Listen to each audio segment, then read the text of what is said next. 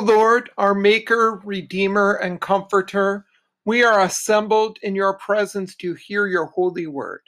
We pray you to open our hearts by your Holy Spirit, that through the preaching of your word, we may be taught to repent of our sins, to believe on Jesus in life and death, and to grow day by day in grace and holiness.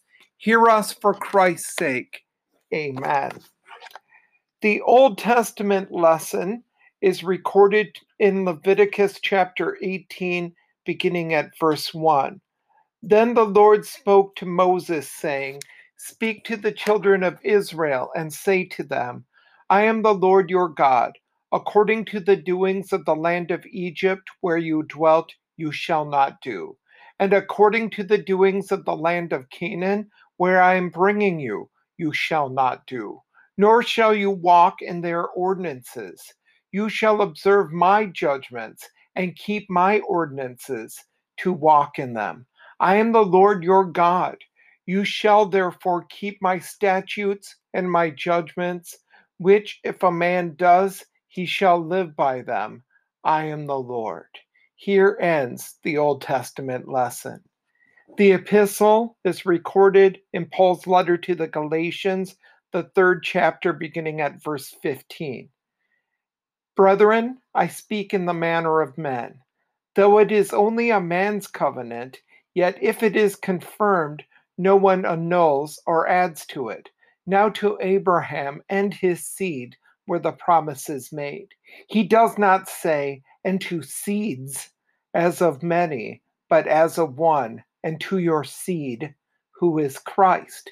And this I say, that the law, which was 430 years later, cannot annul the covenant that was confirmed before by God in Christ, that it should make the promise of no effect. For if the inheritance is of the law, it is no longer a promise, but God gave it to Abraham by promise. What purpose then does the law serve? It was added because of transgressions till the seed should come to whom the promise was made. And it was appointed through angels by the hand of a mediator. Now, a mediator does not mediate for one only, but God is one. Is the law then against the promises of God? Certainly not. For if there had been a law given which could have given life, truly righteousness would have been by the law. But the scripture has confined all under sin, that the promise by faith in Jesus Christ might be given to those who believe. Here ends the epistle lesson. The Holy Gospel is recorded in the Gospel according to St. Luke, the 10th chapter, beginning at verse 23. Then he turned to his disciples and said privately, Blessed are the eyes which see the things you see. For I tell you that many prophets and kings have desired to see what you see and have not seen it, and to hear what you hear and have not heard it. And behold, a certain lawyer stood up and tested him, saying, Teacher, what shall I do to inherit eternal life? He said to him, What is written in the law? What is your reading of it? So he answered and said, You shall love the Lord your God with all your heart, with all your soul, with all your strength, and with all your mind, and your neighbor as yourself. And he said to him, You have answered rightly. Do this and you will live. But he, wanting to justify himself, said to Jesus, And who is my neighbor? Then Jesus answered and said, A certain man went down from Jerusalem to Jericho and fell among thieves, who stripped him of his clothing, wounded him, and departed, leaving him half dead. Now by chance a certain priest came down that road and when he saw him, he passed by on the other side. Likewise, a Levite, when he arrived at the place, came and looked and passed by on the other side. But a certain Samaritan, as he journeyed, came where he was. And when he saw him, he had compassion. So we went to him and bandaged his wounds, pouring on oil and wine, and set him on his own animal brought him to an inn and took care of him. On the next day, when he departed, he took out two denarii, gave them to the innkeeper, and said to him, Take care of him, and whatever more you spend, when I come again, I will repay you. So, which of these three do you think was neighbor to him who fell among the thieves? And he said, He who showed mercy on him. Then Jesus said to him, Go and do likewise. This is the holy gospel of our Lord and Savior, Jesus Christ.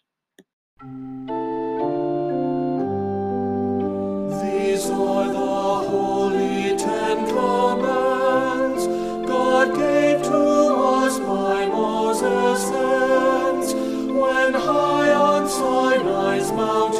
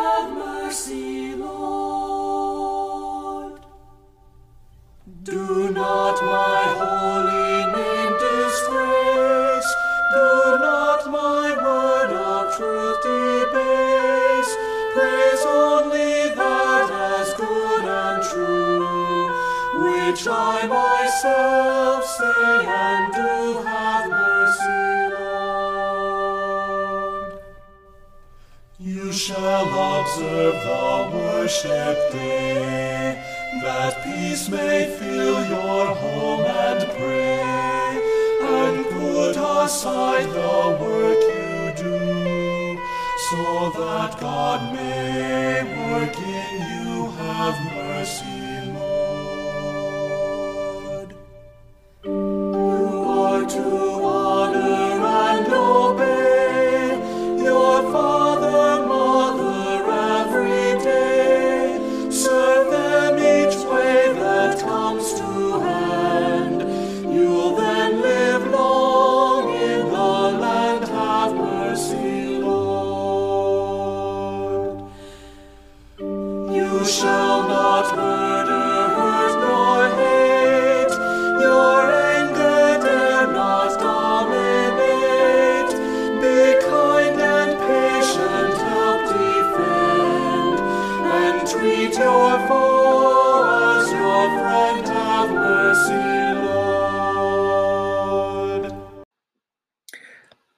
Let us pray. Almighty and everlasting God, whose faithfulness reaches unto the clouds and whose mercy endures forever, we humbly beseech you, be pleased to confirm and fulfill in us the covenant of your grace, made sure from the beginning of the world in Christ Jesus our Lord, that we may be found in him, not having our own righteousness which is of the law, but that which is through faith even the righteousness of God, which is by faith in Jesus Christ, unto all and upon all who believe, to whom with you and the Holy Spirit be honor and glory, now and forever. Amen. Our sermon text is recorded in Galatians chapter 3, verses 10 through 14, in Jesus' name. All who rely on observing the law are under a curse. For it is written, Cursed is everyone who does not continue to do everything written in the book of the law. Clearly, no one is justified before God by the law, because the righteous will live by faith. The law is not based on faith. On the contrary, the man who does these things will live by them. Christ redeemed us from the curse of the law by becoming a curse for us. For it is written, Cursed is everyone who is hung on a tree. He redeemed us in order that the blessing given to Abraham might come to the Gentiles through Christ Jesus, so that by faith we might receive the promise of the Spirit. Dear fellow redeemed, are you good enough for God? Are you holy enough? Are you right with God? Let's look at God's standard, his holy law. Bible scholars count 613 commandments in the law of Moses. In Psalm 15, King David reduced them to 11. Isaiah shrunk them to six. Micah binds them into three. And Habakkuk reduces them all to one. The righteous shall live by faith. If we can keep this one commandment, then we will be holy enough, right with God. But what does it mean to be righteous? The original basic meaning of the word right is straight. If we say, let me get this right, we mean, let me get this straight. When we say, I'm going right to the store, we I mean that I will go straight to the store without stopping anywhere else. To act right means that one's behavior is as straight as God wants it to be. God's standard of straightness is his commandments. The opposite of someone who is righteous is someone who is crooked. Don't we talk about crooks and thieves? A crooked person behaves in a way that does not match the straight standards God sets. Who is righteous according to God's commandments? One sin puts a kink or wrinkle in the straight line that God expects. And it matters not if it is a big kink or wrinkle or a small one. James writes, For whoever keeps the whole law and yet stumbles at just one point is guilty of breaking all of it. Take the nicest person you know. Is his behavior as straight as the commandments measure? No. The best of us and the worst of us makes no difference, are crooked. Now we might sit around comparing who is more crooked, more cursed, but so what? God has no room in heaven for anything that is crooked. As Paul writes to the Galatians, cursed is everyone who does not continue in all things which are written in the book of the law to do them. And it doesn't matter if we live straight or right from here on, we still uh, have the life we have lived up till now that is crooked. We can't straighten out the past by living straight from now on. And we can't straighten out the past for the same reason we can't straighten out a coat hanger. We don't have the right tools or ability. Try straightening out a coat hanger. You can't. We are like a coat hanger, crooked and wrinkled. So no matter how we behave, we can never get right with God. And so serious is sin. The Bible tells us if we hate God, his anger lasts long after our grandchildren are dead. What does God say about all his commandments? I, the Lord your God, am a jealous God, punishing the children for the sin of the fathers to the third and fourth generation of those who hate me. But the Bible tells us another way to be right with God. Jesus Christ straightens us out. Christ redeemed us from the curse of the law by becoming a curse for us.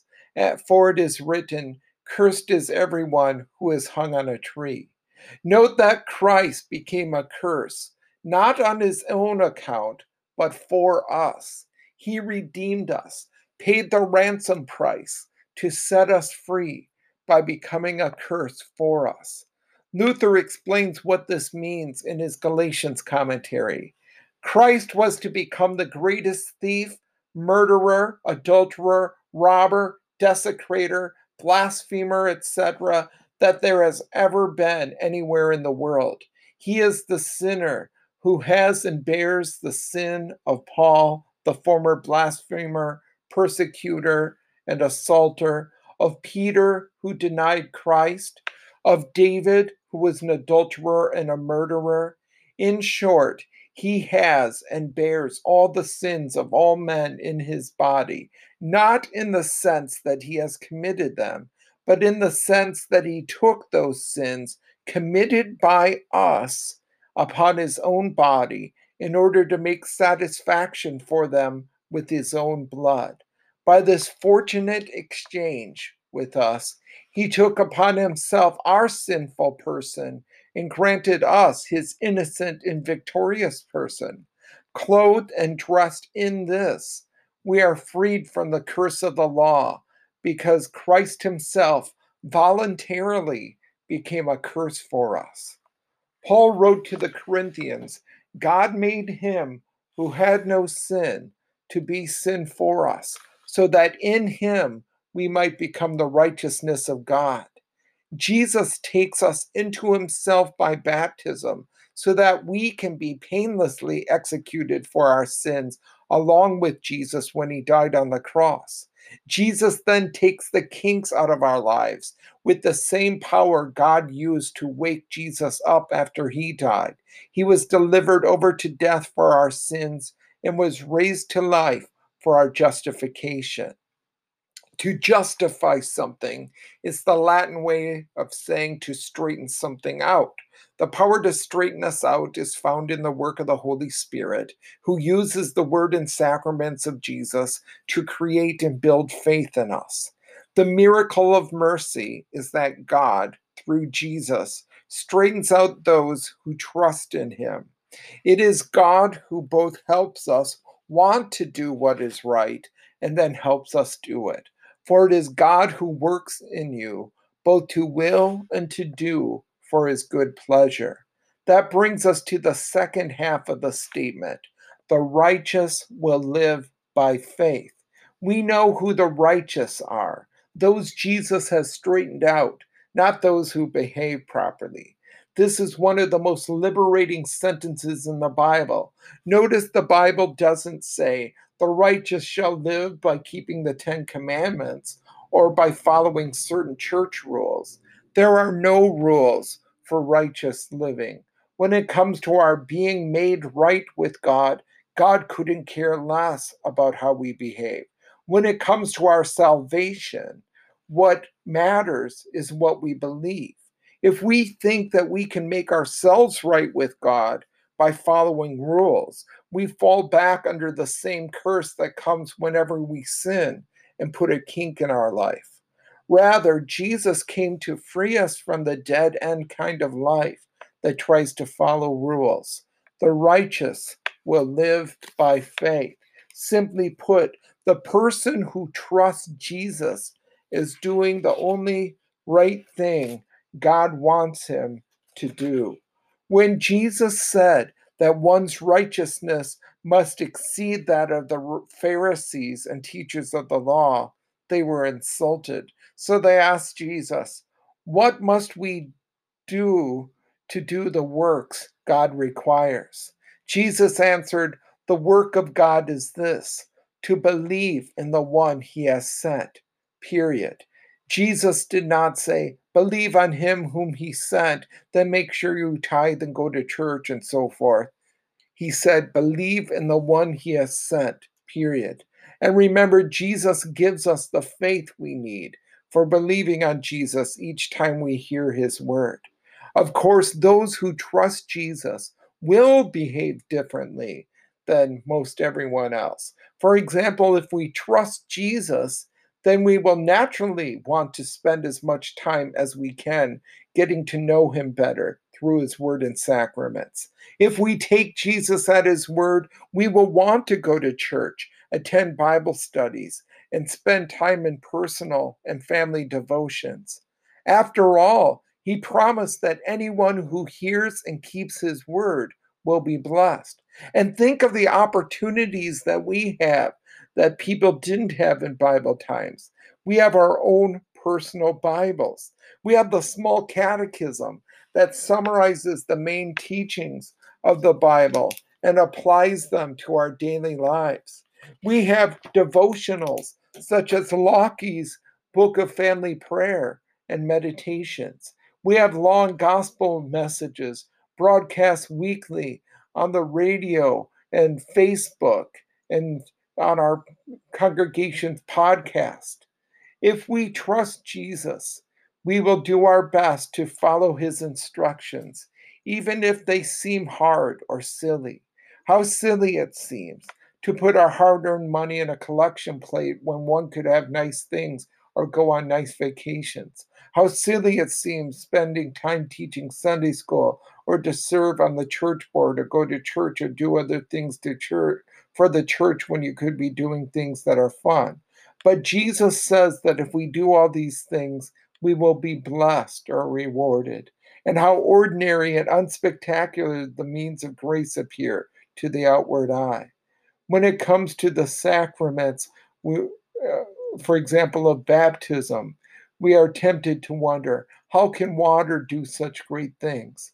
Or how can a bit of bread and a sip of wine make a difference? But Jesus tells us that he forgives sins when we do these things. We will even be able to do the impossible, to forgive the unforgivable, trusting that Jesus will make it up to us. We will be able to make disciples of all nations.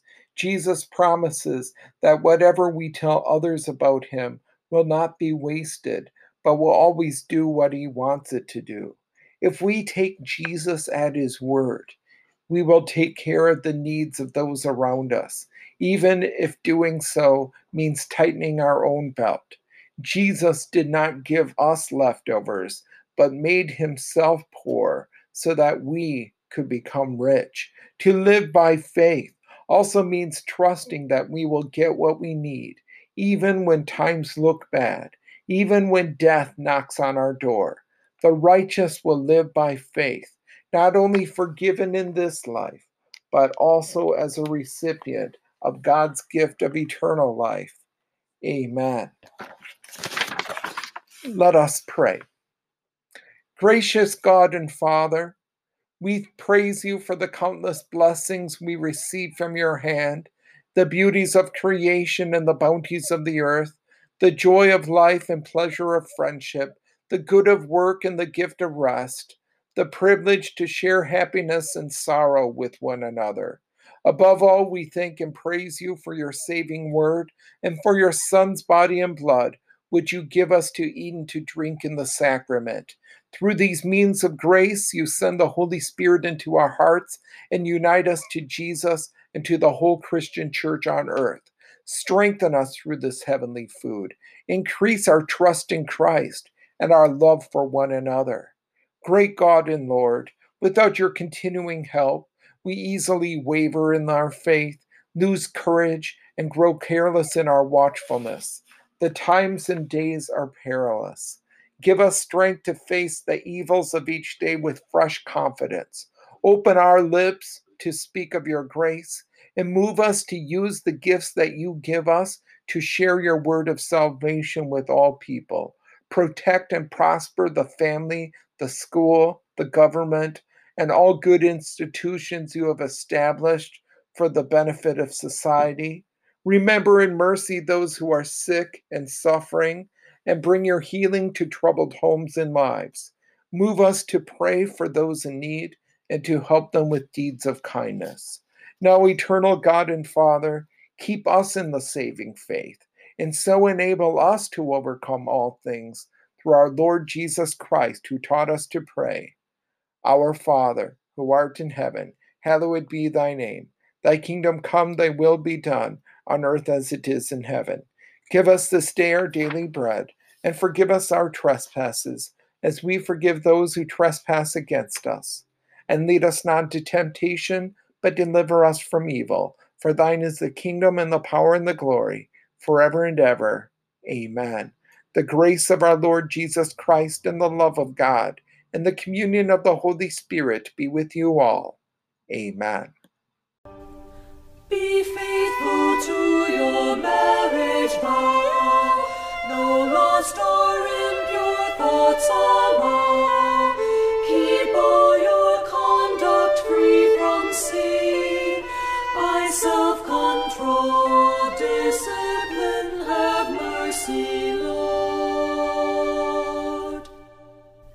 You shall not steal or cheat away what others worked for night and day, but open up a generous hand to feed the poor in the land. Have mercy, Lord.